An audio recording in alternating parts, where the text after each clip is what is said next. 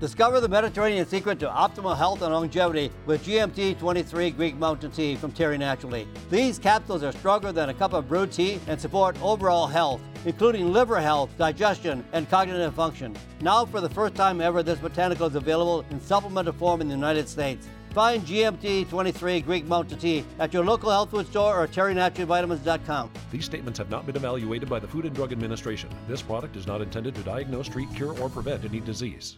It's been said that it's safe to say that anyone who's ever sung along with the radio, watched television, attended a concert, or enjoyed a movie has at some time been touched by Bruce Belland's talent.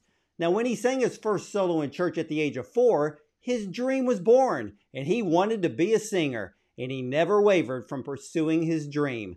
Now, growing up as a preacher's kid, miracles happened, like his father moving the family from Chicago to Pastor Church, of all places, Hollywood, California, because that's where stars are born. So, how does one actually describe Bruce Belland? Entertainer, singer, songwriter, recording and concert artist? What about screenwriter, actor, director, network executive, public speaker, even a playwright, producer, a voiceover performer, a radio host, a humorist, even an author? Well, you'd be right, but that's just part of his incredible story. Bruce Belland's memoir, Icons, Idols, and Idiots of Hollywood My Adventures in America's First Boy Band. That's right, the first boy band wasn't the Beach Boys or the Beatles or NSYNC or the Backstreet Boys, it was the Four Preps. So, ladies and gentlemen, let's welcome the last surviving member of America's first boy band, the one and the only, the legend himself, Bruce Bellin, to the show. Welcome, Bruce. Thank you. oh gosh, gee, I'm thank you for the nice words. well, you are very, very welcome. And I have to say, I loved your book. And oh. you you lived a storied career, and I'm sure you could write a sequel to it. Well, you know, I've I've got it in the in the works, as a matter of fact, ready to go if and when this first book is successful. I've got what happens to me after the preps disbanded in '69. So there's a lot more story to tell. But the first thing I had to tell was the having the dream born at four years of age, and suddenly, you know, a few years later, here I am in Hollywood, and I'm a pop idol. So that's that's the book I've got for now, and that's gonna gonna sustain us for a while, I think.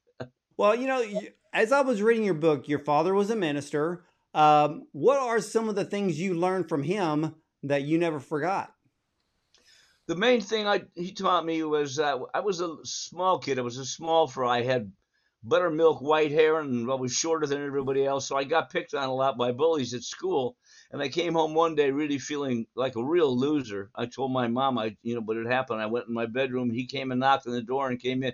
He was a very charismatic man, a very elegant, well-spoken, refined man. And he came in and said, "You mind if I talk to you for a minute?" And I said, "No." He said, "You know something?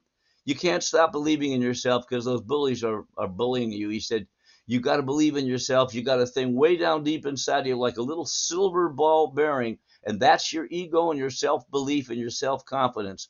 Nobody can ever get to that. They can chip away at it as much as they want, but it's indestructible. It's down there in your gut, and as long as you believe in yourself, you'll never lose it that has sustained me over the years. So when I'm doubting myself or not sure I can meet the challenge or whatever, I think what Dad said, call on the ball bearing. That's that measure of self belief. If you don't believe in yourself, ain't nobody else going to believe in you. So it's a very important factor. It was for me in, in maintaining my self confidence when the whole world was saying, go away, we don't care about your music. So it, it sustained me through my life. Well, ladies and gentlemen, there's your life lesson for for today. Be aware that you have a ball bearing inside of you that no one can break, and keep that in mind. And Bruce, I love that story in your book, and uh, I'm going to take that with me as well because it is it is so true. And then your mother, um, as you described her, that she lavished you with love, approval, and encouragement. What did uh, that mean to you growing up, dreaming of Hollywood? Well, she sort of became my ally and my confidant when I began to dream about a, a career in show business. Uh, and of course, my dad was at the same time dreaming about my career as a gospel singer. We were to go out on the road and evangelize and have revival meetings, and I'd do the singing and he'd do the preaching. So from an early age, when I started to sing at four or five in church, that was his dream. He began laying his plans, and he was not a man without determination. So he was determined that what was going to happen. And my mother would take me aside when he was around and teach me pop songs because she was a little bit of a rebel. She had been kind of a flapper during her, her youth, and my dad was a very serious seminary student. So she kind of brought him alive. He had she had great joie de vivre and, and spirit. So she would sit me at the piano every day from age four on uh, for at least an hour each day, singing my lungs out. I sang stout, give us some men who are stout hearted. You know, I'm seven years old and I'm singing Nelson Eddy heroic songs. So my dad finally got upset with her. He said, You should be teaching them sacred songs, not just all these pop songs. So she made a deal with my dad. She said, I will teach him one sacred song for every pop song. He said, Okay, fine. So soon I was singing The Old Rugged Cross and shrimp boats is a comin' were in my repertoire. So she was a strong influence on me. She had a wonderful spirit. I never saw my mom without a laugh and a smile. She had a, a motto on her wall in her kitchen that said, "Laughter is the weapon of the angels," and she knew how to wield that weapon very effectively when it was needed. She was an incredible influence on me. My father was as well, but in a more serious way. She was about loving life, loving music, and letting it uh, be your your expression. Well, I, I found it endearing. Uh, your your parents seem to be a perfect pair for one another because because they really evened each other out, and it seems like you were born with the right set of parents at the right time because I mean, like, what went through your mind when your your your preacher father took a pastoral position at a church in West Hollywood? It's a long way from Chicago. Were you jumping up and down with joy? Oh, you know, it was I was stunned. First of all, first of all, by the time I was I was ten at the time that my dad got the position to move to West Hollywood, but by that time I was absolutely obsessed with Hollywood and show business. My mom used to read movie magazines, which my dad didn't approve of, so she'd hide them under the bed, hide them, you know, like he didn't know they were there, and I would crawl under the bed and just devour movie magazines, page after page of modern screen, Photoplay, all the old uh, movie magazines. And they kept talking about this place called Hollywood, where my idol Spencer Tracy lived, where my idol Mickey Rooney lived, where my my hot stuff Lana Turner lived. This place called Hollywood.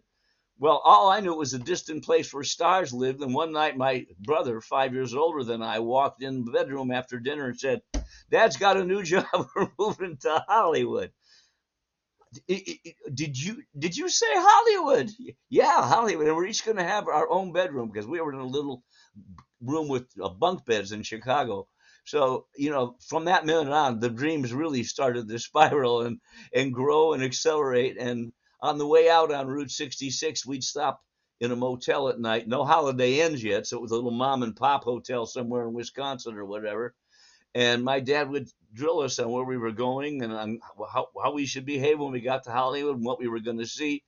And I just, I mean, I hyperventilated. He kept saying Hollywood. I kept saying we're really going there. So that was that was just an enormous uh, thrill for me. I, I mean, I didn't believe it until we got off 66 and we're driving down Hollywood Boulevard and stopped at Hollywood and Vine. And then I said, "Oh yeah, it's really here." And I looked up and there's this sign on the hill that says Hollywoodland they hadn't taken the land off the end of Hollywood yet, so it was still said Hollywood. would. Well, now I know I'm here. There's the sign, and here's Hollywood and Vine. I'm really here. Let's go. you know, I and I love the way that uh, you wrote the book.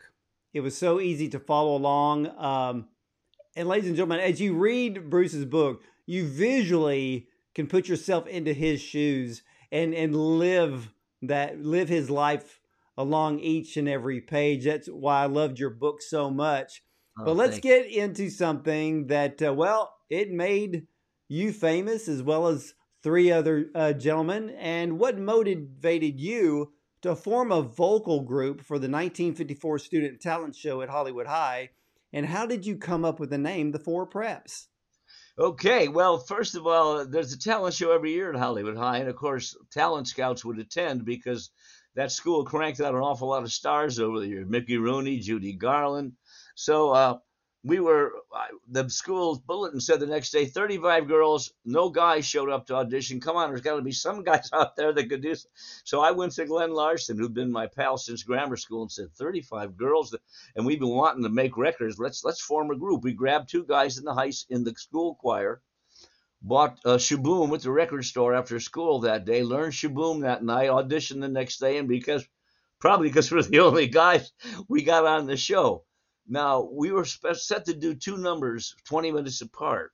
Glenn Larson and I became partners, and through our entire relationship, we're highly competitive with each other. So now we're waiting backstage to go on for our very first number. We're four guys. We don't have any name. We're just four guys who want to perform. So as the MC, our student body president, is about to step out on stage, he turns to me and says, "What do I call you guys?" Uh, uh, uh, just had no. So he goes up to the microphone and says, "Now, ladies and gentlemen, the Bruce Belland Quartet." Well, Glenn shot me a look that I would get many years there there forward of competitiveness. Oh, really? I don't think so. So we did the first number. We came off and we're higher than a kite because they're screaming. They loved it. So we got off stage and Glenn says, "Okay." We got 20 minutes till the next number. We got 20 minutes to pick a name. It sure ain't going to be the Bruce Belland Quartet. So we said, what do we do? We it was uh, the four groups were very big: four coins, four lads, four aces, four freshmen. So we said, let's something to do with school: four classmates, four scholars, four graduates. Well, there was a play being done each night in that auditorium, and there was the newspaper that was a prop in the play, sitting over on a nearby table as we're struggling for a name, and was open to the sports section, and the headline said, "Preps Sports Results," meaning the high school scores. That was it. Preps, that's it. So 20 minutes later, we were the four preps. wow. And and then the legacy starts from there. Well, how, how did the preps get discovered? And uh, why did your Capitol Records contract actually make history? Well, we uh, we did a show at UCLA for sorority dance when we graduated from Hollywood High and were desperate to get a, a contract. Uh, we sang at anything. Uh, I mean, we, we sang at sock hops and car washes and bar mitzvahs and hay rides, trying to get discovered. And we did a lot of showcases with Ritchie Valens. We did it with Jan and Dean. We did it with the Righteous Brothers, uh, Trini Lopez, all these struggling artists like us trying to get a break. And uh, we got a tape recording of that show we did at the UCLA sorority dance, and I began to make the rounds on Sunset to all the record companies. Well, you know, I'm 18 years old and I look about 12. So I'm walking into all these record offices. I have a tape of my group. Would you listen? Never, you know, how naive can you be? I figured that was the way it was done. Didn't work. So I came home lower than, you know, a frog's belly. And I'm sitting in my room. And my dad came in and said, Not got any breaks yet? I said, Not yet. He said, Ball bearing. Don't forget the ball bearing. So I summed up my self belief and went out a second day and got turned out again. And the next day I'm at my girlfriend's house, and she's got a girlfriend uh, that's a model and is represented by a manager up on Sunset Strip. She said, gee, you know, he represents uh, some pretty big artists. Maybe he'd be interested. Well, she gave me his his address. Name was Mel Shauer, 9110 Sunset Boulevard.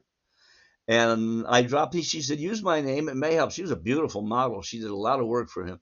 So I walked in, used her name, and he came out. He was tall, craggy faced, slim, slender man. He reminded me of Abraham Lincoln, and he was that honest and stable. He came out and said, Come on in, sure, smoking his pipe, leaned back, put the tape on of our show and listened. He smiled a couple times at the funny parts. He liked the singing. I thought, is he being nice to this kid that just came in off the street, or is he really impressed? So he took it off when it was through, and he said, "Do you mind if I if I keep this for a couple of days?" I said, "Well, no." He said, "Okay, let me uh, let me see what I can do." He did not mention to me at that time that he represented a little act called Les Paul and Mary Ford. So do you think he had entree to the Capitol Tower? So that was on a Wednesday, and on a Friday, I'm leaving the house to go to my job in Beverly Hills delivering flowers when the phone rings. I run back in the house. I pick it up. It's Mel Shauer saying, Yeah, Capitol wants to sign you fellas to a recording contract. So I went through my deliveries that day with the flowers in a total daze. I don't remember anything. All I could think was, what kind of car am I going to get? Well, I knew it was going to be a Corvette. That was already decided. That was a little ways in the distance, but that's how we got the break. I just happened to come into his office, play it for him. He went to Capitol, and they they were very aware at that time that the youth movement was getting bigger and bigger. Teenage record buyers and top 40 radio. So we were supposed to be the answer to this new thing called rock and roll. The irony, of course, is that we're not rock and roll. We're not even vaguely rock and roll, though we tried to made a couple of woeful attempts at rock and roll.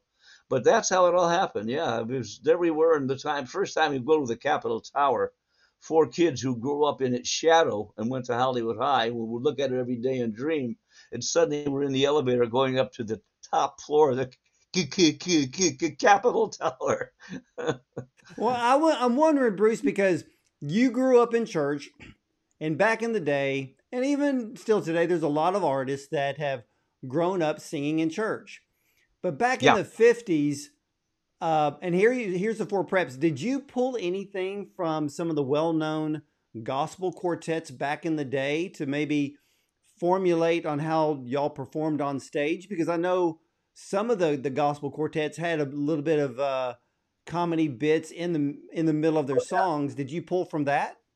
No question of it. No question of it. And one of my biggest influences was a group called the Golden Gate Quartet, four wonderful black gentlemen from the Bay Area, uh, and, and our bass. And we would sit and listen to him, and he'd try and get all the rumbling bass parts and stuff.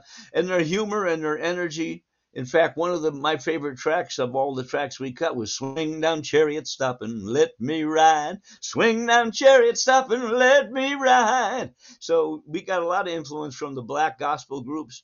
Uh, in my dad's church, we had a very active youth group. We probably had 25 or 30 kids in it.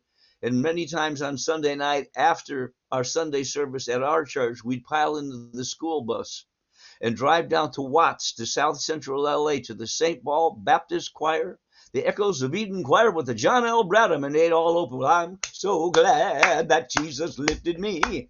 And one of the guys in our band, our bass Ed Cobb, was so influenced by that black gospel music that years later, as the record producer and the songwriter, he that was his his forte. He he produced uh, "Love Letters Straight from Your Heart" with Ketty Lester, which is a very much it's a gospel, black gospel feel uh, Standells with the Dirty Water. He wrote Tainted Love. So he, along with the rest of us, was very influenced by what we picked up in church with those gospel. That was a great question.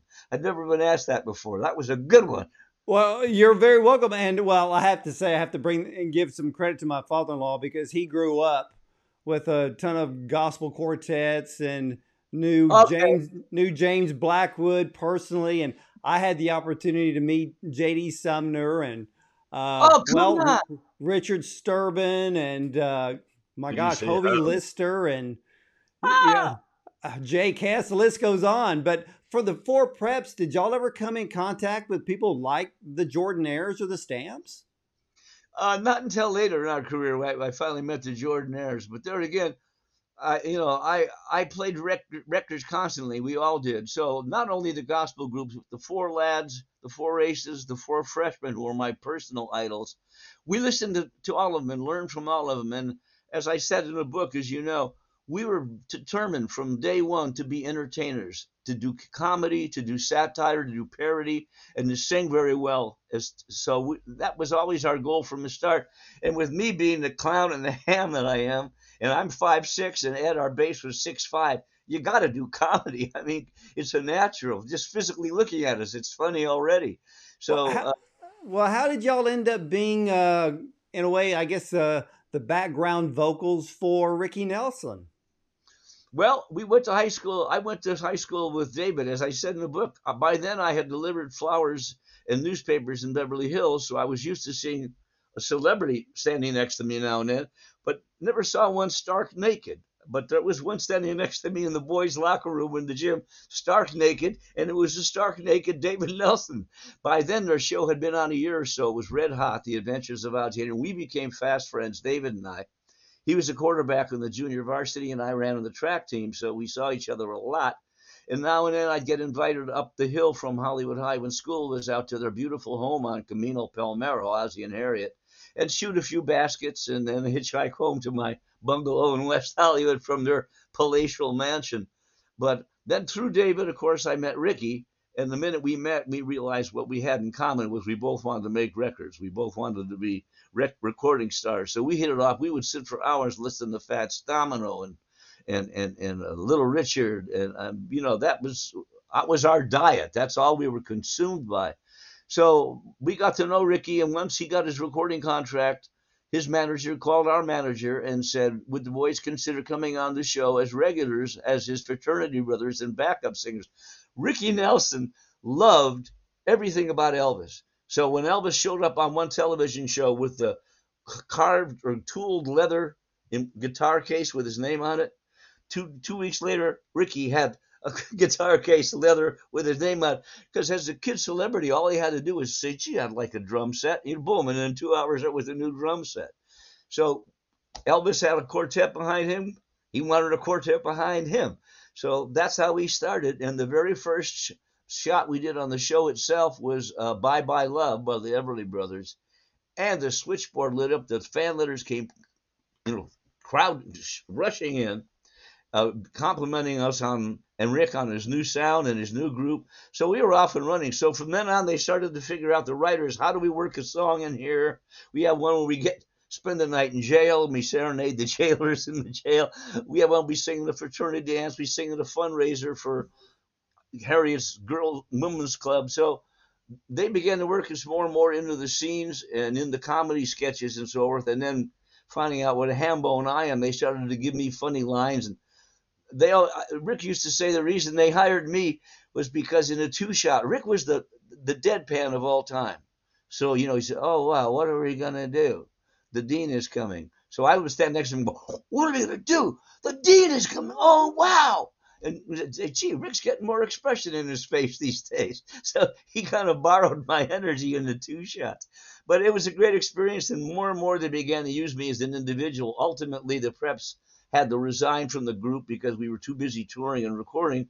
But between preps engagements, I would squeeze in appearances on the Ozzie and Harriet show. I, I became Rick's roommate in college and his confidant about girl problems and stuff like that. Well, Bruce, you know, I, I, when I was reading the book, and because there's a large part of, part of your book that covers Ricky Nelson, Ozzie and Harriet, and here you guys signed a record contract with Capitol Records then you end up on Ozzie and Harriet. And I know that back in the day, you know, the whole point was get a song on the radio. Hopefully, you have a song that's a hit on the radio. But in a way, did it feel like you were able to double dip because you had the record contract, but now you're getting television exposure that a lot of music groups never had? You know that, that's that's true, and time and again, we would find ourselves in a position, rather a unique position of uh, guesting on the show. And for example, there were so many competitive groups. Uh, later, the Beach Boys, Lettermen. None of them were in Gidget. We were in Gidget. We were in a movie, uh, you know, on screen doing a number. We were on Ozzie and Harriet. So yeah, I mean, uh, so much of it. I say in the book, and having read it, you know how many times I use the word lucky I mean, to lucky to end up at Hollywood High, lucky to meet Ricky Nelson, lucky he starts to record, lucky he thinks of calling us, you know, lucky uh, the guy who wrote Gidget, the books, his daughter was a Four Preps fan, so she said, why don't you put them in the movie? So time and again, we would find ourselves in these unique, unparalleled situations for, for performing groups like us. I mean, the Four Lads didn't make movies, and there we were. Uh, yeah, luck, luck, luck, luck, luck. well, so you sign the, the contract with Capitol Records. You end up on Ozzie and Harriet. You end up in Gidget. Was all this before the hit 26 Miles?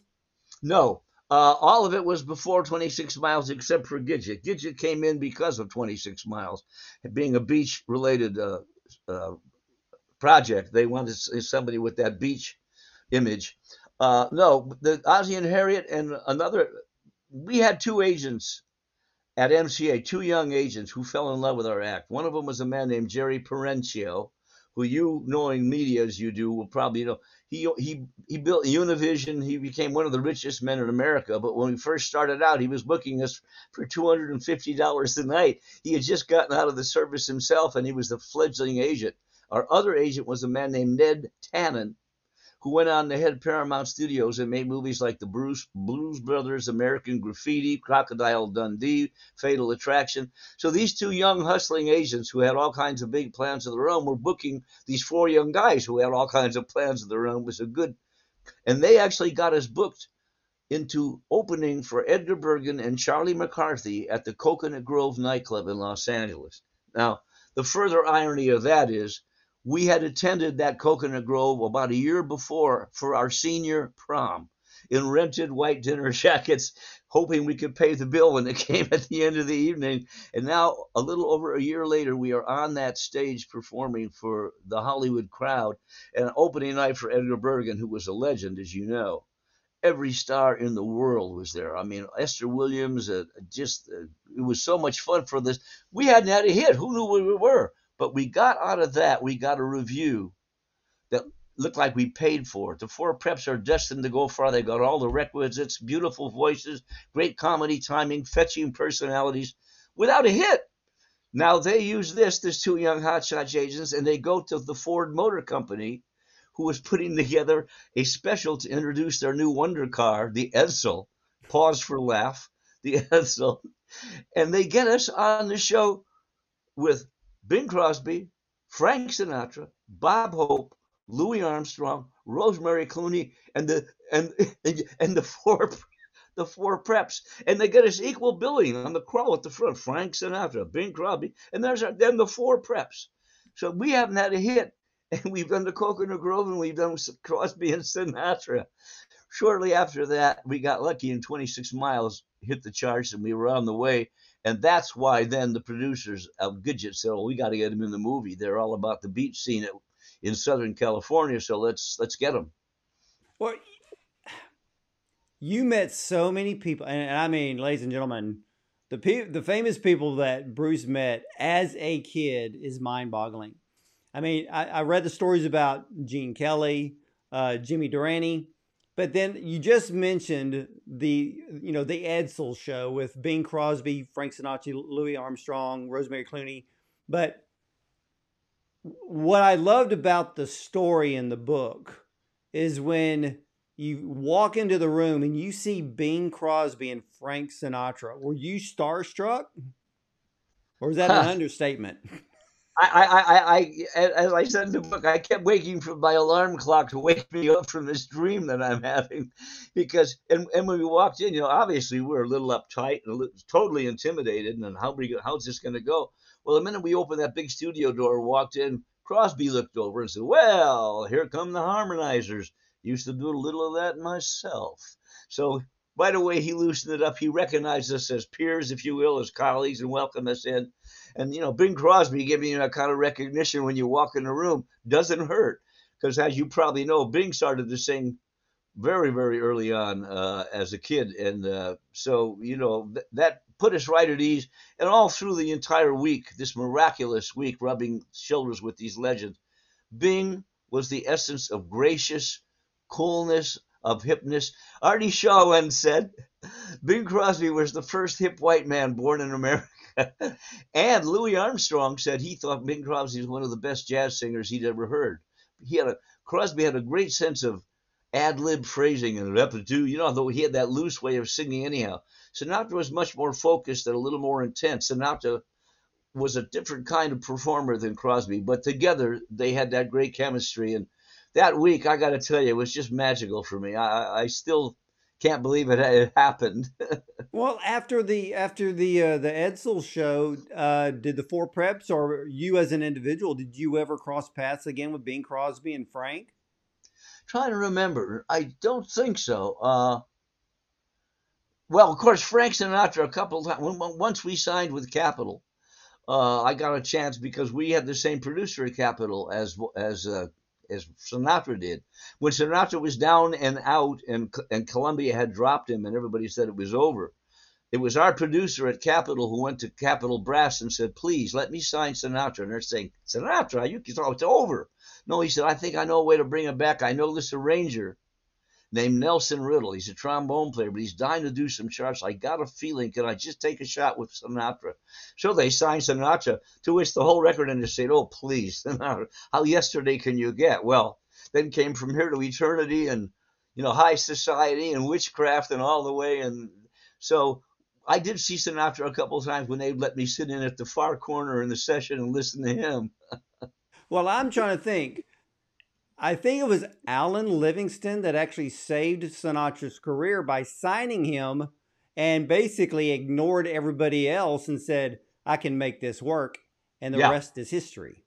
Good for you. You're absolutely right. Alan Livingston. Yep, that was the guy. Well, that see, I've had the opportunity to actually interview Nancy Olson Livingston.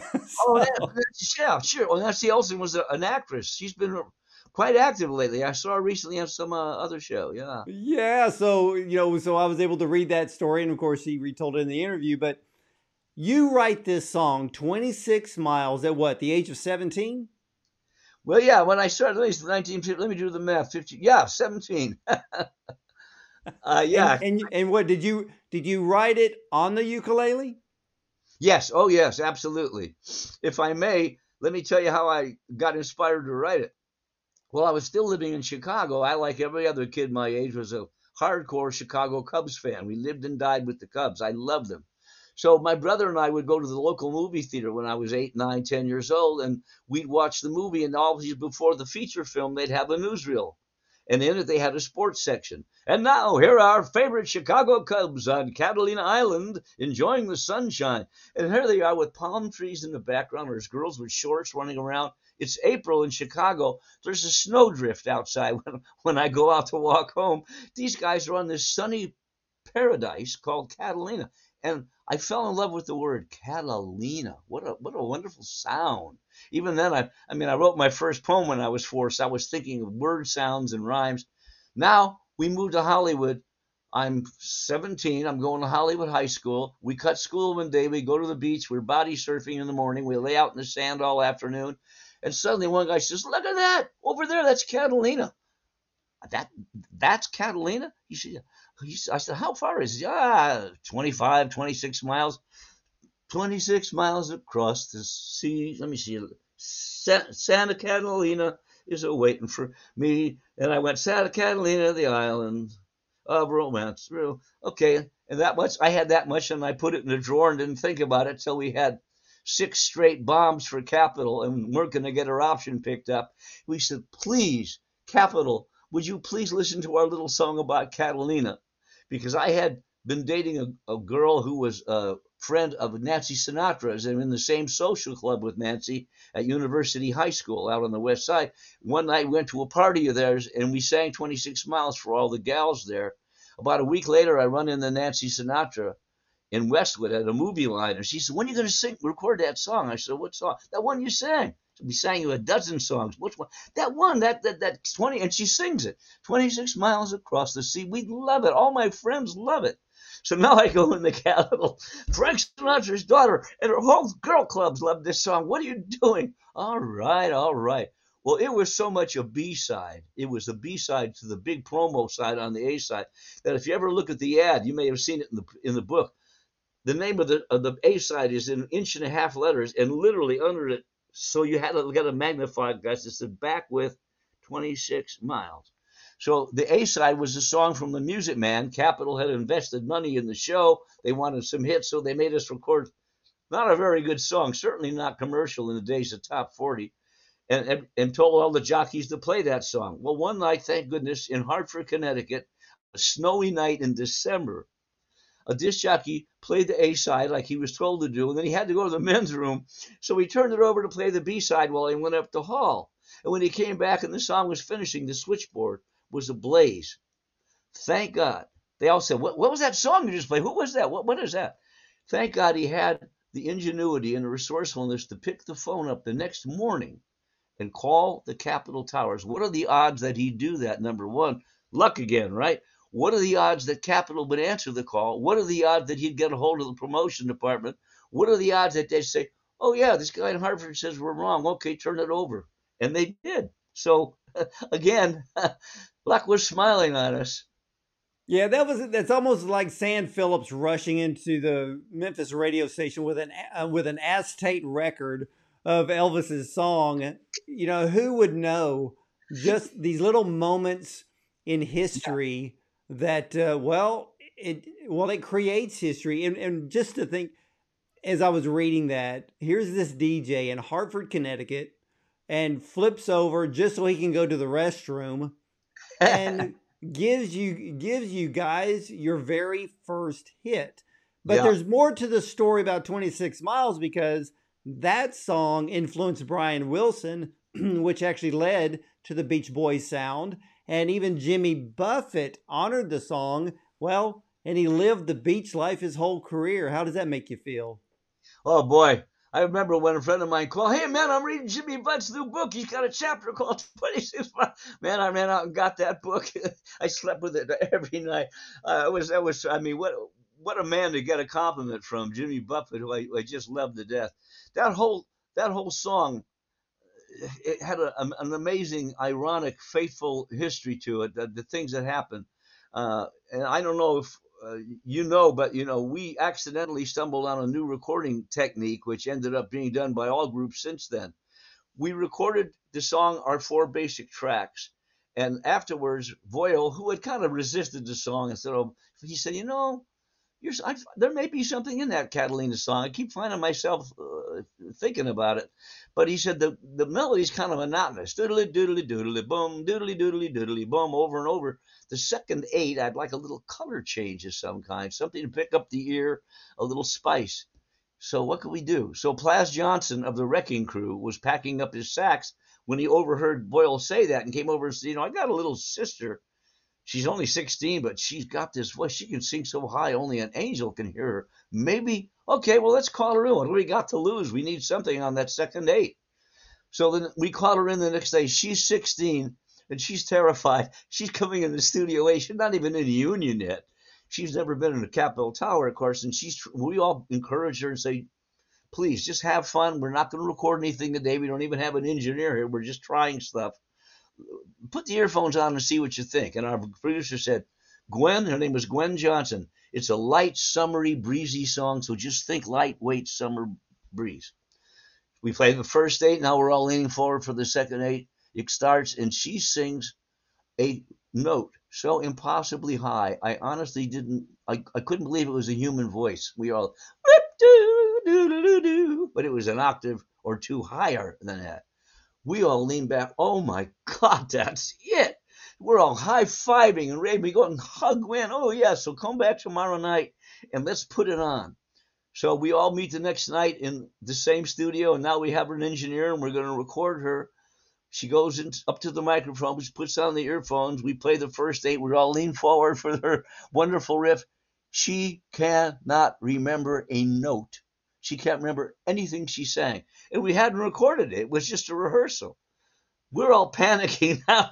We're all hyperventilating when our orchestra, our, our musical director, Lincoln Mayorga, just gets up without a word in the control room, walks out into the hallway, goes into the studio, walks over to the piano, and goes, dip doo doo doo doo. Ah, ah, Eureka, we found it. So she records it. Now, things are so low tech that when we play it back the next day, her obligato was so loud you can't hear some of our lyrics.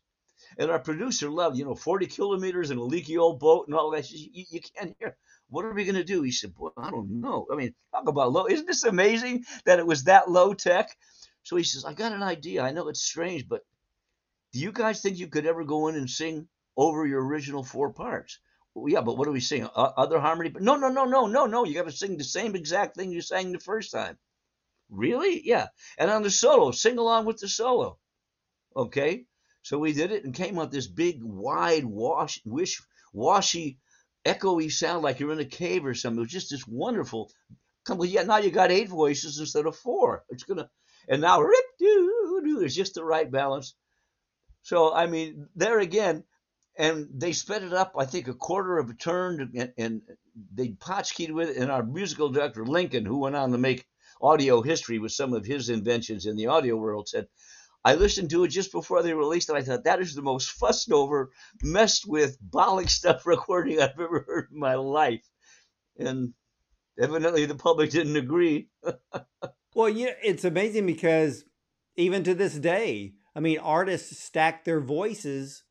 Uh, oh, sure. And of course, now everything's done digitally. I love the fact that back in the day, everything was still done on tape. You had to be more creative. Oh yeah. And because by being more creative, it creates more stories to tell. I mean, the way records are recorded now, there are no stories to tell. But No. when you're there with tape and you're stacking voices, maybe there's a mistake that actually becomes part of the song. Yeah. That's yeah. just history. And I love that. Yeah, uh, we got pretty good at it after a while, but you know, the hardest thing is, of course, on the solos because if you go, it seems so distant, 26 miles, and now you go, it seems so distant, 26. You're not gonna, re, you know, you. So the way we we learn how to do it with the earphones on, if you're singing along with your first solo overdubbing, if you hear it by itself, you're not on. If you don't hear it because of what you're singing, that means you're singing right along with it and you're in sync, and that's the way it's supposed to work. Yeah, we- got pretty good at it after a while. Well, you know, then you had your second hit song, Big Man, which was even a much bigger hit than 26 Miles. Uh, how did that happen? Well, we were on tour to Oklahoma City, uh, and we got a call from our record producer. Uh, what a wonderful man! He was such a, a genuinely wise, learned old man that took the time for these four hotshot teenagers to, to mentor us. He said, "Okay, you're hitting top ten next week with 26 miles." Yeah! He said, "Okay, quit patting yourself on the back." He said, "The record business is littered with the corpses of one-hit wonders." anybody can get one hit. Can you get a second hit? That's going to determine whether or not you're going to be around for a while. You, if I were you, I'd quit patting myself in the back and get to work on a follow up song. So that night, we were appearing at an amusement park called Spring Lake Amusement Park. And after the show, all the cute girls would gather around backstage. And if you were lucky, you could talk four or five of them over joining you at the local diner for a cheeseburger and a malt. I mean, really racy rock and roll stuff, you know. You might get a hug at the end of the evening. That was about it.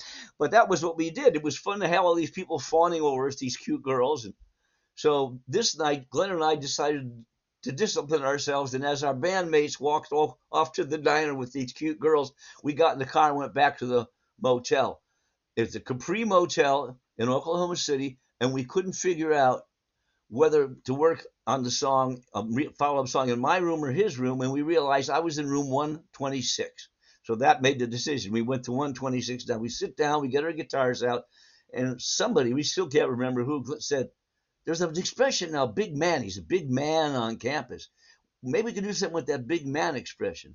So right away we started to think, big man. How about big man, little boy, big man, big woman, little man, little woman, big man, something that a boy, boy man, some kind of, well, let's work on it. Let's chew on it. So we began writing the song. And somewhere along the line, became, I was a big man, but boy, you ought to see me now. And it just made perfect sense. And uh, that piano introduction, which to me is one of the most iconic in all of Top 40, that rumbling piano intro. Again, here we go with Lucky. It, it, was a lucky accident how we got that rumbly piano sound. It, it, you know, everything was. Uh, all the stars were properly aligned for that song. Yeah, I went on Spotify and with 26 miles, uh, it's been listened to about a, a, million and a half times. And then I look down and I see Big Man, and it's like 86 million plays. Yeah. And, you know, but the four preps, if you mention the four preps to somebody, people seem to bring up 26 miles before they bring up Big Man. Why is that? It's called our signature song, and I, that's a good question. I don't know why. Big Man did outsell it worldwide, and it was a big hit in England. Uh, I once had a very famous songwriter when I was just starting out as a teenager give me some wonderful advice. It wasn't why I wrote the song, but it happened to coincide with his advice. He said, if you can write a song about a place, and if it's a place people love, New York, New York, I left my heart, Paris and if you write a song about a place that people love, the song never goes away because the place never goes away. People's affection for it never goes away. Well, when I'm traveling and I find a bellhop at a hotel in Bangkok has heard 26 miles, and an airline pilot in Brussels has a drink at the bar with me and says, "Oh yeah, I live on Catalina. I can't go anywhere in this world without mentioning Catalina." They start to sing your bloody song, you know. So I think the fact that it was, you know, identified with an island that people were enormously fond of and over the years have we did a thing this last weekend over there, a fundraiser for their beautiful museum. And I'm telling you, I mean, our boats come in with thousands of people. The first year after the song hit, they had a million visitors, which is 10 times what they'd ever experienced.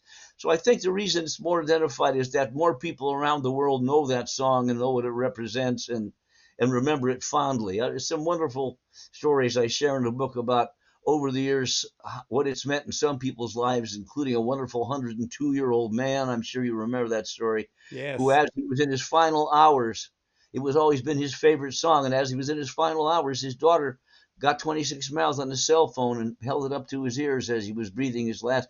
And he died with a smile on his face. He, he kind of helped him usher his way out into the final, the final cruise. Well, it's like I always say, music makes memories, and but the Four Preps uh, did a lot of American bandstand shows. Uh, did your friendship with Dick Clark lead you into television work later in your career? No, it really didn't have anything to do with it. It was uh, it was a total other again lucky coincidence that that happened for me. But uh, we we knew Dick, and once he moved the show out here, we saw him a lot, and we saw him at parties, and he had a beautiful place out in Malibu now and then. We'd go out there and enjoy the beach and enjoy Dick. Uh, no, but the, the the network executive thing that was that was a whole other weird thing that happened to me. Somebody once said, "You know what you are? You're the Forrest Gump of show business. You get dropped in the middle of all these things." And they, they may be right. I think so. Now, how did all the, the the pranking of the four preps and Dick Clark actually begin? Uh, we did a show this uh, with him, the Saturday Night Beach show, at a remote broadcast up in Binghamton, New York. It was a brand new ABC affiliated station. So we went up to do a remote of the show from there out in the parking lot next to the, the studio facilities. And the parking lot at the one end had a, a mud cliff that went down to a river below. And after we did our spot on the show, I was looking around for something mischief to get into. So the next thing, as a commercial, Dick says, "We'll be back right after these commercial words." He hears, "Mr. Clark, Mr. Clark." I'm doing my Jerry Lewis, right? And I come running up to him with a big wet dead fish in my hand. Mr. Clark, look what I found! Look what I found! Well, Dick was a very cool, unflappable guy, so he went right along. Oh, say, that's quite a thing. We could have that for dinner. We're doing little shtick. And now the stage manager says five, four, three. So I split out of camera range and we went back to the show. Well, that started it. We didn't hear anything from Dick after I did that. We thought he's going to get back at us for something. He never did. So he talks about it in his book, Rock, Roll, and Remember. He said, One day my secretary calls. This is Dick saying this from down in our office downstairs and said, "You better get down here. You got a package that's a little weird." She said, "I went down and as we it was wrapped in brown paper. As we began to peel the paper off, the smell got worse and worse and worse." He said, "Finally, I opened it and pulled out, and it was an enormous dead fish." And it said, "With with the compliments of the four preps from the blue waters of the Pacific." So he said, you know, we, we had to fumigate the office. It took some time to get it back to normal. Well, of course, he said, at that point, I said, I'm getting even with these clowns, so one way or the other. Next time we did the Beech-Nut show, we did the we did down by the station, and we opened upstage. And as the instrumental break is occurring at the end of the first chorus, we did a walk downstage to the X on the floor and do the rest of the song down there. We do the first half. We're walking down as we get closer and closer to the X there's no X there. It's a huge pile of fake dog vomit on our spot. Well, of course, we all started to crack up. We lose our part in the, in the lip sync. And I've had people ask me who watched that tape on YouTube, what are you guys laughing at? The second chorus, when you come around back into the shot, you're all breaking up. What was that about? Well, I was breaking up. and of course, Dick says in his book, we're off camera, you know, laughing our, our, ourselves to death at what these guys are dealing with. So he got even with us live live on television. A wonderful guy. So much sharper, so much hipper, so much edgier than people thought. They thought him as kind of a milk toast guy, and he was a nice, edgy sense of humor. He, I remember one time I was with him, and he, uh, he was trying to read a contract, and he put his glasses on. He said he held the glasses. He says middle age, and he put his glasses on, and he thought for middle age. How many people do you know who are 108? You know, because he was 54 at the time. He had a great sense of humor, a great self-deprecating, never took himself too seriously. One of the things that bugs me the most about some celebrities, they take themselves so Seriously. Some of them even refer to themselves in the third person. No, no, Philip Jones would never sing a song like that. He wasn't like that at all. He was down to earth, and you gave him tit for tat, boy. You threw him a one liner, he'd sing it right back. well, it sounds like to me that Dick Clark never took his own press clippings seriously like some celebrities do. And oh. uh, and that's probably what's so what's so endearing about Dick Clark. And of course, you know, he never aged. And no. uh, you know, I think he, you know, and I think we can almost say that about um, Keith Richards of the Rolling Stones. So uh, there's hope for everyone. He aged though. He's he looks a little worse than Dick did. exactly. Now I know that. Uh, yeah, because in the book, the four preps, you except for one, y'all all got drafted. Uh, how did that? How did the group manage to stay together? Well, you know, it's an interesting thing because I've over the years met all the guys from all the other groups, and a lot of them would have down flat out fist fights. I don't think any of us ever raised our voices to each other. I'm not sure if we didn't want to blow it because we were all so desperate to make it. You know, we were for low income families. I mean, my dad's salary was $145 a week. Uh, Glen was uh, being raised by his widowed mother, uh, who was a waitress at night at a restaurant on Sunset. Marv, our high tenor, was an orphan. He was being raised by his disabled grandmother. Our bass, Ed Cobb, had two parents. Both of them had full time jobs. His dad had an extra job on weekends to make ends meet. So we were so determined to make it that we, I don't think we felt we could afford to get in, in, mad at each other. I mean, we had little you know exchanges now and then. Well, I think this sounds better than that. I mean, we would in those days. You'd if you're going to do a background whiff and it was do bop to hop to wee bop, is that better than do bop to shop the bop wee? You know, you you'd have big arguments about that, but that was about as tense as it ever got. We never. We never got angry, and I think it was because we were desperate to hold on to what we got, and we'd seen enough groups, you know, break up because of temperament and egos, and we were determined not to have that happen. Well, here are the four preps. You you have two hit songs. Uh, you're selling million millions of copies of these records. Uh, been on television numerous times. Been in a feature film. But then you disbanded in 1969. What was the circumstances behind that decision? Um, first of all, uh, two major factors played into that, other than the fact that each of us by then was establishing some career successes on our own. Ed was writing and producing songs for people and working with Fleetwood Mac and Pink Floyd and so forth. Uh, Den was uh, Glen was selling scripts one after another to Universal. It was a matter of time before they'd come after him to be a producer. So we were all looking. I was doing voiceovers at Disney. I did Jungle Book and a bunch of Disney films as animal voices and so forth. Marv was uh, already investing in the stock market very heavily and doing very well with that. He was a commodities broker. He would sell shiploads of grain from, you know, China to Korea or whatever. So we were already on the way. But the two, the, the coup de grace were two things. First of all, Motown, and suddenly everybody was dancing to Motown, and the second thing was the British invasion. But when the British invasion started, we had by then, as I'm sure you know, being familiar with our, our act, we had done a lot, a lot of satire. We'd, we'd parody granny dresses and topless bathing suits and Mother Teresa and cannabis and campus cops. We'd, we'd do a funny song about anything that was a trend or a fad that was popular. So when the Beatles came along, Beatlemania, talk about a natural. So we write a song called A Letter to the Beatles a cute little song about a girl that writes a love letter to the Beatles, says, I love you. And they write her back and say, That's all fine. Thank you. Send 25 cents for an autograph picture. It was kidding the marketing phenomenon, the juggernaut called Beatlemania. it comes out. Now, we hadn't had a hit for two, almost three years. And in its first week, it's number 80 on the top 100 with a bullet. Everybody's saying, well, the preps are back. They're edgy parodies put them on the charts again. Here we go. Kidding the Beatles, having fun with them, and it's going to scream up the charts. We're out touring New Orleans. We get a call from our these fateful calls on the road from our producer at the Capitol Tower said, uh, yeah, uh, we got a call yesterday from Brian Epstein, and he uh, he's not happy with the record, uh, you guys. He's not. He doesn't think it puts the Beatles in a good light. I'm convinced to this day that the Beatles never heard it. I, I think with his edgy sense of humor, Lennon and McCartney, I think they would have thought it was a riot.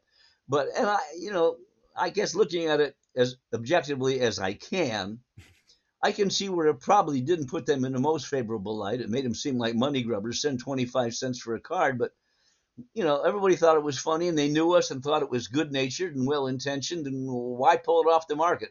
Well, after Brian made that phone call, within 24 hours, there was a cease and desist order to every radio station do not play the record. It was moved from the shelves of all retail outlets. And a month later, I got a letter from a woman in Australia. She was the secretary at the Sydney Capitol Record Plant. She came back from lunch one day with her fellow secretaries. They asked them to report down to the basement. She went down in her high heels and her skirt, and when they walked into the basement, they were each handled sledgehammers, handed sledgehammers, and there on the floor were 2,045 copies of our Letter to the Beatles record, and they spent the afternoon smashing them to smithereens, so no one could dare play that record. Uh, she had written me because she said, We all loved you so much. We were all crying the whole time we were breaking your record. And she said, I snuck a copy out under my skirt. Would you like me to send it to you? Thank you. I, I have copies. That's very kind of you. Thank you. well, you know, it's funny because songs like that really worked back in the day. But I think, if I remember correctly, it was very big with Motown. You would have an you would have an artist or, or group do a song and then you would have another artist or a group write a song in a way that was battling with that particular song or that subject matter. And it was kind of going back and forth and it was all in fun. And, like, uh, but like they yeah. said in the book, I believe that the letter uh, to the Beatles would have been a massive hit. And I don't think the Beatles would have cared. And probably Ringo, probably the biggest, he had the biggest laugh over it. I, I, think you're absolutely right. I would like to think that, but uh, anyhow, you know, and we didn't want to end up playing a, a, bowling alley in Bakersfield. You know, we'd seen that happen to groups, and thank goodness. And it's interesting when we first signed with Mel Shauer, that wonderful wizened manager of ours. He said to me early on in our relationship, "I got to tell you something. What is going to make you guys successful is what's going to break you up ultimately." And I said, "What's that?" He said, "I have never in my life." met four more driven, ambitious guys than the four of you. And sooner or later, you're going to all go your own ways and seek your own successes. And he said, So be prepared for that. And like he was about everything else, he was right about that. yeah, and there's there's nothing wrong with that. And uh, but for you know, when was the last time that the four original members actually sang together? Uh, I guess it would be 1969. Uh, the original four, and then 20 years later, in 1989, we reformed the group. Ed Cobb of the Preps and I formed, reformed it, but the original members were not in. Not, neither Glen nor Marv participated in that second version of the group. So the original four, the last time was 1969. Uh, before we uh, said goodbye, amicably, we all loved each other and thought we had a great ride. And then years later, as old duffers, we'd get together and laugh about the adventures we shared, but it was time to move on, and we all knew that. And thank God we were able to move on to successful other careers.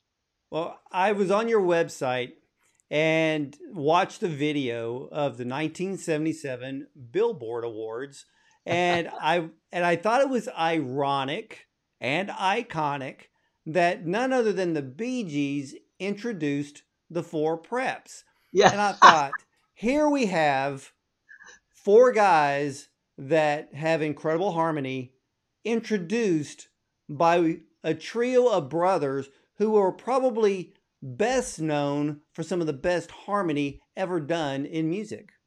So yep. I thought that was I it had a cool factor to me. Oh, I, I mean, you know, uh, my daughters were in their teens when we did that show, and I brought them in to see the show, and we were in a bus out in the parking lot. Ed Cobb had a big bus he, he'd use for tours. And they walked in, and there was Peter Frampton and Kris Kristofferson and the Bee Gees. You know, my two daughters to this day say, I remember so well walking in that bus. I couldn't believe it. I couldn't believe it.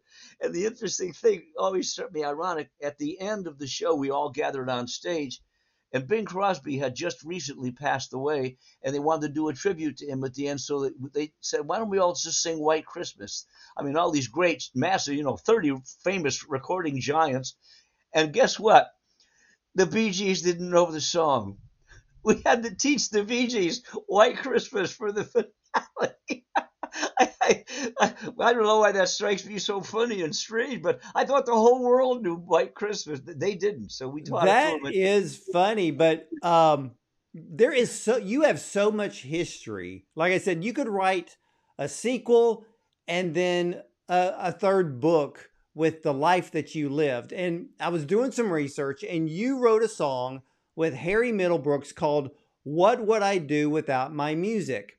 So I was on your website scanning down the videos, and all of a sudden, I see the song, and it's sung by my good friend T.G. Sheppard, and who was also a very close friend of Elvis Presley. And I understand that Elvis was supposed to record that song right before he died. How did Elvis get a hold of that song? Well, when in my swinging bachelor days before I got married, I I had a torrid affair with a wonderful chorus girl from Reno. God, just beautiful. She was of all things, she was Evel Knievel's younger sister. I, I don't know what that had to do with anything, but it's sort of an interesting side note. So she and I were really hung up on each other. I'm a young guy at 19, 20 years old. I'm not married. We know, but why not? But our worlds drifted apart after we met in Reno and had that you know exchange for a while. Years later, she she looked me up and said, uh, "Oh, I know what it was. We were performing at a nightclub in L.A. and there she was in the audience. I hadn't seen her in 15 years." So I, you know, I went over after the show, and by now I had been married and divorced, and I would love to have picked up with her where we left off, but we couldn't. She was on the way to Hawaii with her squeeze, Elvis Presley. She was one of his three or four girlfriends. And the, one of the strange things about Elvis was all the, the women, his you know groupies, looked like Priscilla, looked like his wife. And this gal that I, I'm talking about looked very much like Priscilla, and she was his main squeeze. Well, she had stopped with her girlfriend in L.A. to see our show uh, before she went on to Hawaii with Elvis to do the legendary special in Hawaii. They said, "Oh, Elvis, wow, wow, wow." Now, a couple months later, I write this song, and I'm thinking, Elvis, wait a minute, I got an into Elvis. I know Loretta. I'll call Loretta. I called her. She's very savvy. She's been around show business her whole life, so she really knows a good song. I read her the lyrics and what would I do without my music? She said, Oh, I got to show this to Elvis. Can I show it to Elvis? Oh, yeah, I guess I'll let you show it him. So I sent her a demo. She called a couple of weeks later and said, Elvis loves the song. He's going to record it. He's going to do it with a black gospel choir he feels it could be for him what My Way was for Sinatra, kind of his identify his his ID song. And lo and behold, she, I said, "You're not kidding me. You're not putting this on, are you?" She says, "Just a minute." Next voice on the phone is Elvis. Yes, sir. I like your song very much, and I'm going to record it. You, you, you, come on, Belland. You're a, you're a gabby guy. Think of something to say. That's very nice. I muttered a few words and he got off the phone. Loretta got back on, and wow, can you believe this, Loretta? I can't thank you enough. Six months later, of course, I get the phone call on the day he died from a tearful Loretta saying, He's gone. He's gone. We lost him. Uh, and it was 13 days before his record his recording session had been scheduled to record the song.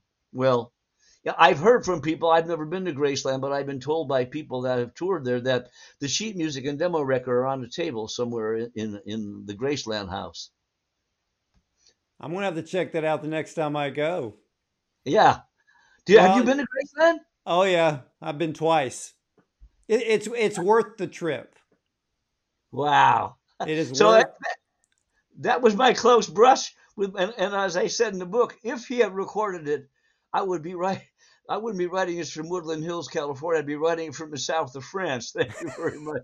I mean, can oh. you imagine if it had been his last recording, what it would have meant to the world and to him? But you know, that's a songwriter's life. I can't tell how many times you've heard so and so's going to record it, and the next thing you know, it doesn't happen. So, but you know what? Think about the title of the song. What would I do without my music?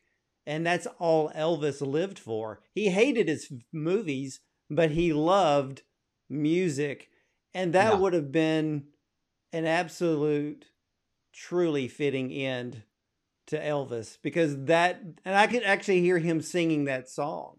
I can too. I know. I'm, I'm. Yeah, you hear anybody else singing? And TG did a, a, great recording. I love his more than anybody else that's recorded it.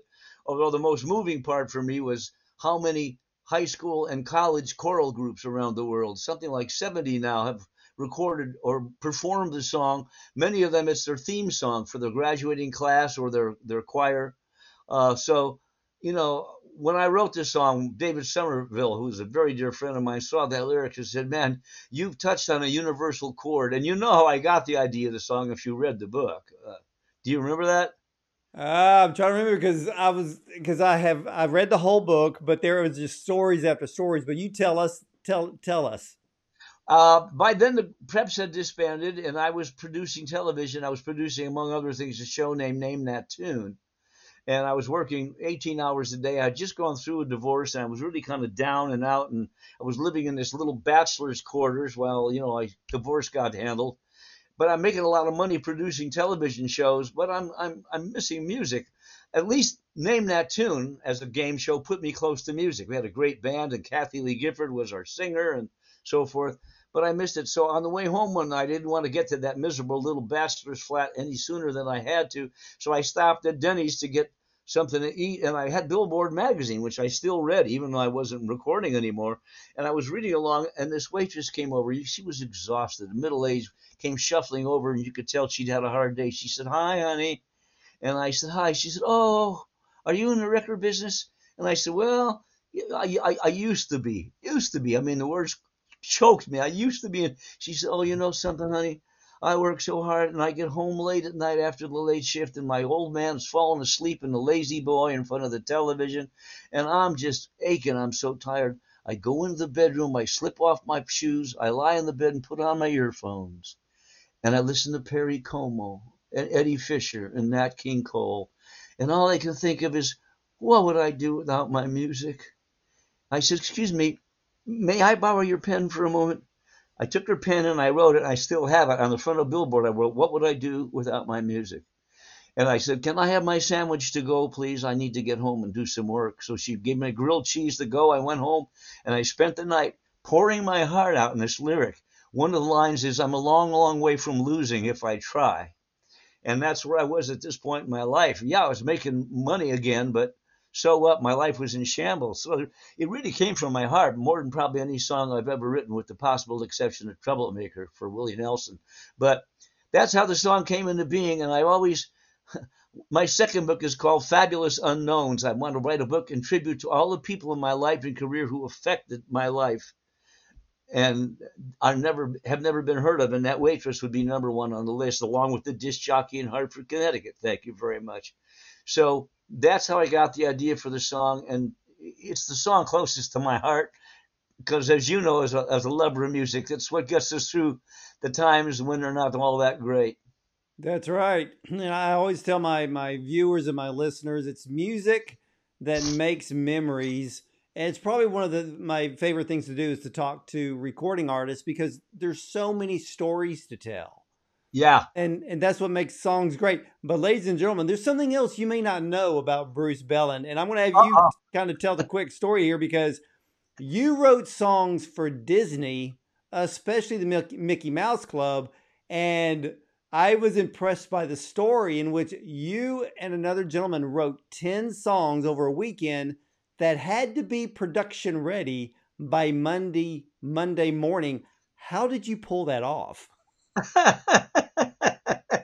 a lot of Snickers bars for for, for energy, uh, very little sleep. Uh, it was great fun though. I mean, what happens, you know, uh, I'm sure you've been in a situation where you're so exhausted, you're trying to start, you just get goofy. You know, so I'm making up all these absurd song titles. We're roaring with laughter. Oh my God, Disney will never go for that. But we wrote um, we just grabbed ideas out of the air. So we wrote, Have you ever thanked your thumb? Have you made your thumb your chum? Not to do so would be dumb. So you better thank your thumb. You couldn't hitchhike without your thumb. You couldn't give thumbs up. Uh, and we wrote, uh, I love I love songs hickory style. Give me hickory flavor to my. And we wrote one called "You're Really Terrific." It was it was putting positivity into young people. Uh, you're really terrific. To be more specific, your every special word there is to speak. Did, it, did the thought ever strike you? There's not another like you. You're the only you there is. You're one of a kind. Gee whiz. You're really terrific. To be more specific, you're every special word there is to speak. And It is you that put the you into unique. well, of course, Mickey Mouse, they loved that. It was a song with a message of positivity and self belief. You know, so yeah, I can't think of any other song. I'm trying to think. I don't know. They, eh, you know, they ended up. They do that. They over order. We need ten songs. They ended up shooting about six of them. You know, but anyhow, we we cranked them out. We, we got. You're great. I can't believe how you remember all these things. You well, read the book. Well, what it well the biggest honor for me interviewing you is because of you. I now have a cool factor because um, I I text my television director yesterday. I said, "Hey, you're not going to believe this, but I'm interviewing Bruce Belland," and and so, ladies and gentlemen, one of the most famous comedy films of all time is National Lampoon's Vacation, and guess who wrote the Marty Moose song? So Bruce, you wrote that song, and and my director is texting me back, and he's like, "Oh my gosh, are you kidding me?" And uh, and so you make now I'm the coolest guy in the room for knowing you. Well, it's funny. I got a, I got a son-in-law who a son-in-law, a stepson, I should say, who I probably was 18 or 19 at the time that happened. And despite all the big man and 26 miles, didn't mean a whole lot to him, but that I wrote the song and National Lampoon. Now he had something to tell his friends. You know what my stepfather did? Yeah, that song. we got a call late at night, and they needed the song the next morning for, to shoot it. I mean, you got a multi-million dollar production, and somehow the the team that they had assigned to write the Marty Moose theme had bombed. They'd written something that they did, wasn't acceptable. Now it was the night before the shoot. What do they do? Somehow the studio had gotten word that my partner at the time and I were fast writers. You know, we cranked out 10 songs after all. So they called us about 10 o'clock at night and said, We need a song for the scene. It's Marty Moose. They're heading for the amusement park. They're all in a good mood and they're going to sing the Mickey Mouse theme sideways. That's what we want. So, oh, okay. Can you do that? Yeah, yeah, we can do that. He said, okay, one, one hitch. What? We need it at 8 o'clock tomorrow morning. Oh, okay. So we stayed up all night. As I say, we devoured Snickers, drank a lot of coffee, trying to keep our energy up. And at first of all, we started, again, getting slap happy with, you know, it's 3 o'clock in the morning. We haven't gotten the song yet. We got five hours to get it to Paramount. But we finally got it done. It was Warner Brothers, actually. And by 6 in the morning, we had. Uh, Who's the Mar- moosiest moose of all? Marty Moose, who's the star of our favorite show, Marty Moose. He two grown men in our office in Hollywood at four o'clock in the morning singing the Marty Moose theme.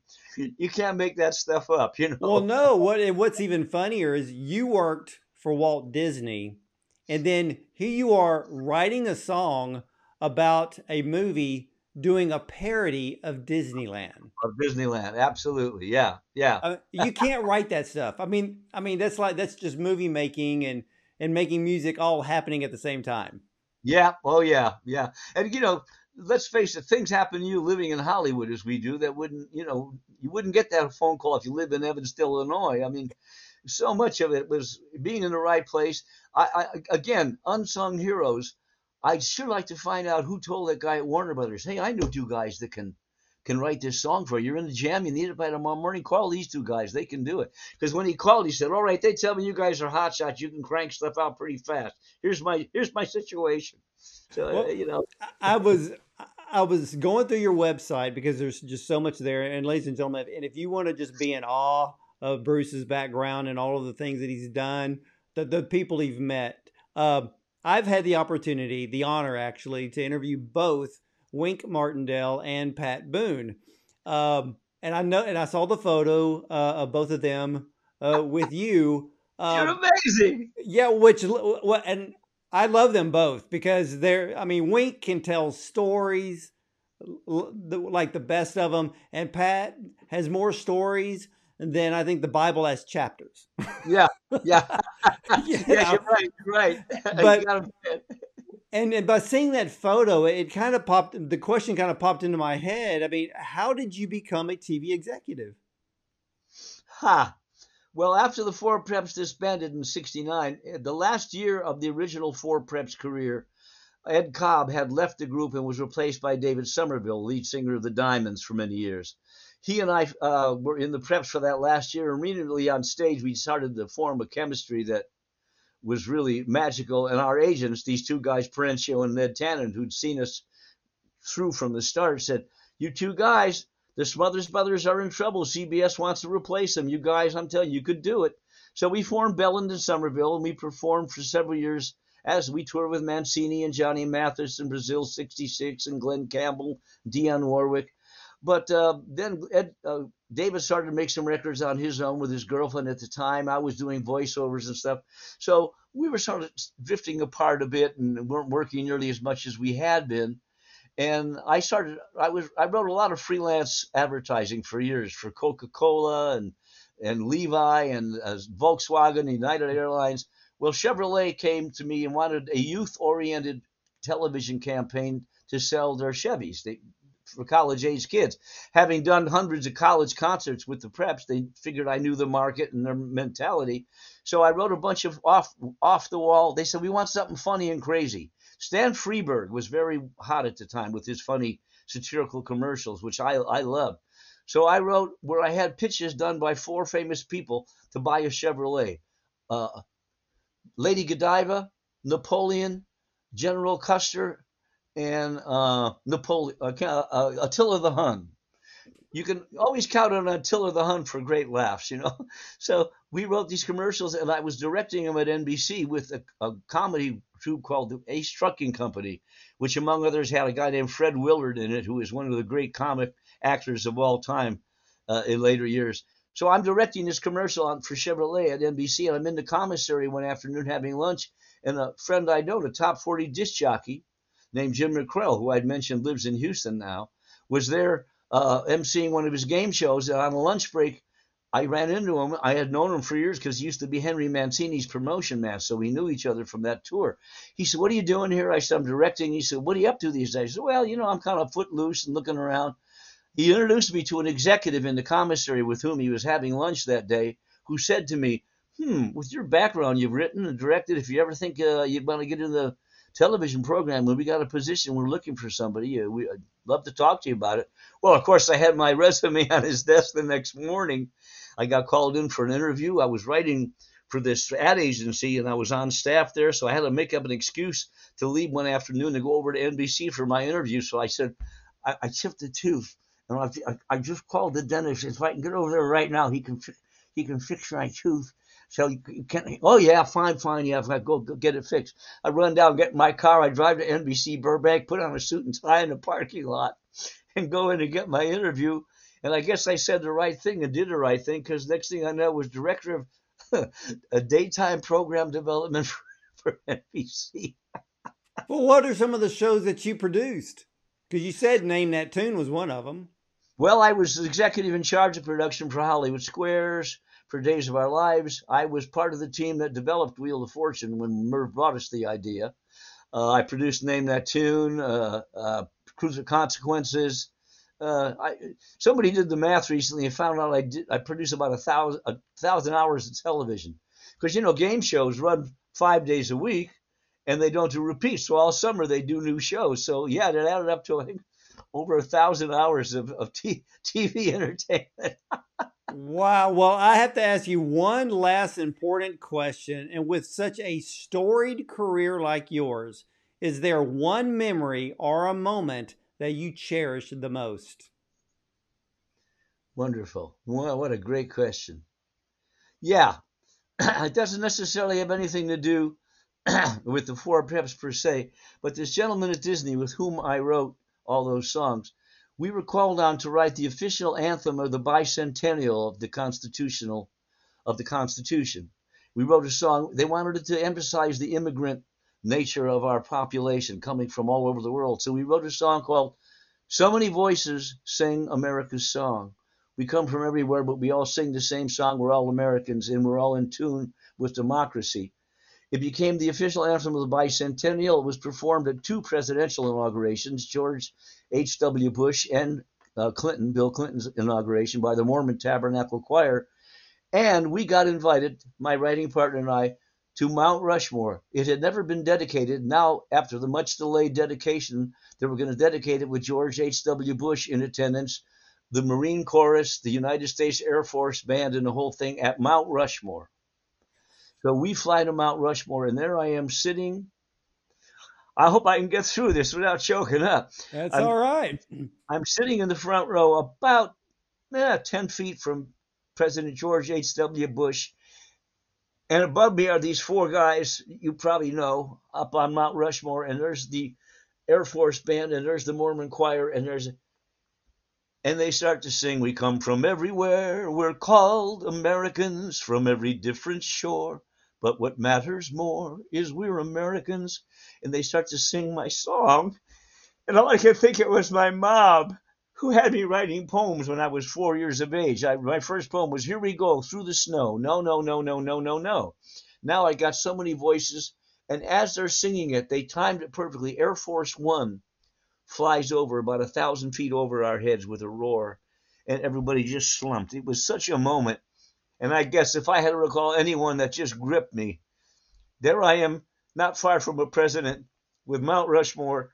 Eh, you know, it, it doesn't get any better than that. And, and one of the guests on the show, because it was televised on NBC, was Jimmy Stewart. My whole goal in being there was to meet Jimmy Stewart, and it was such a madhouse during the show that I didn't meet him. Now, my wife and I go back after the show to the lodge where we're staying, the Mount Rushmore Lodge.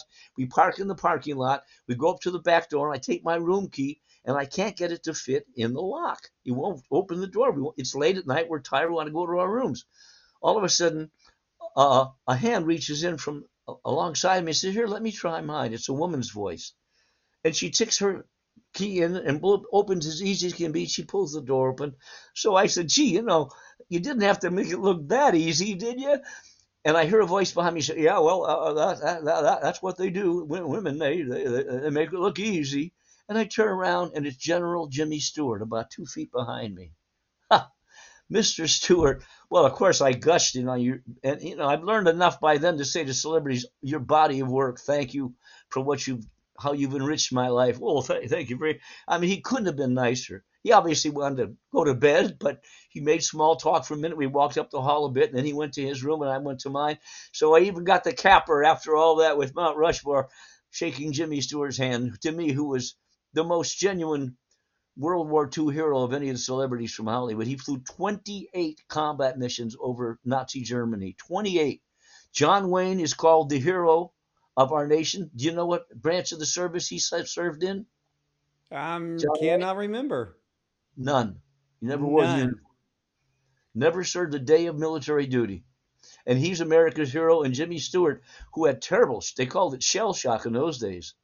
Uh, after 28 bomber missions with the, you know, the flak all around you and barely making it back and seeing friends who didn't make it back. In fact, when he got out, he had very serious depression and paranoia problems. Uh, I never knew this until my editor told me about it when he was editing the book.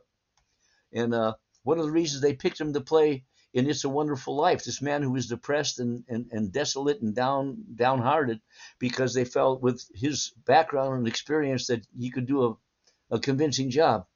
So that was my most, I guess, one of my most memorable. Not bad standing next to Sinatra too. That's memorable, but I think Mount Rushmore probably takes it. I I think the magnitude of Mount Rushmore and you writing the song and the president being there and all of that, I think it is a crowning moment for your career. And you bring up Jimmy Stewart being in It's a Wonderful Life and and a lot of people don't know the police officer in the film was played by none other than Ward Bond, and that's my name.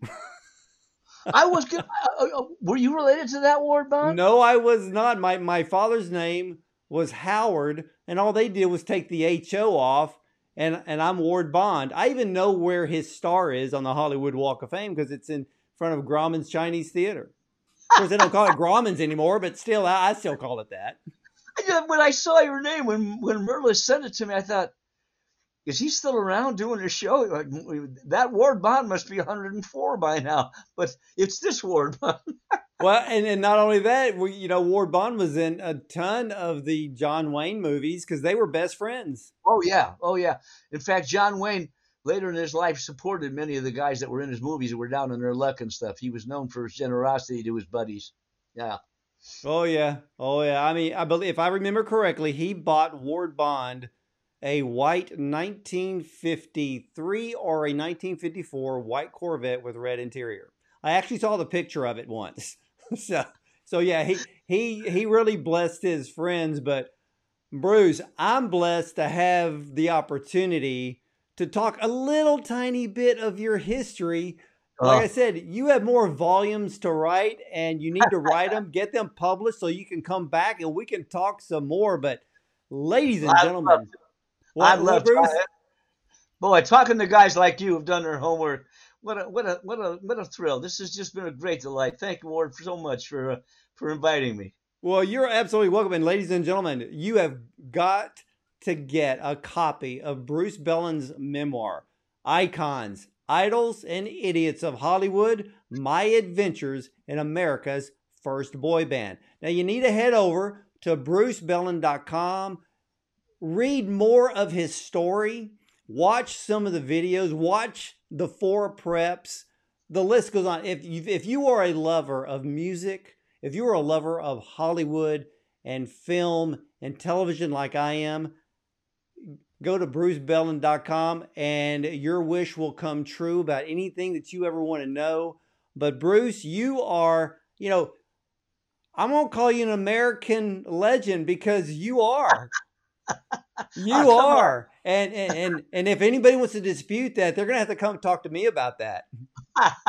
By the way, the, the book is available on Amazon. I'm told I'm supposed to say that. I don't know what that means because I don't Amazon, but my wife sure does.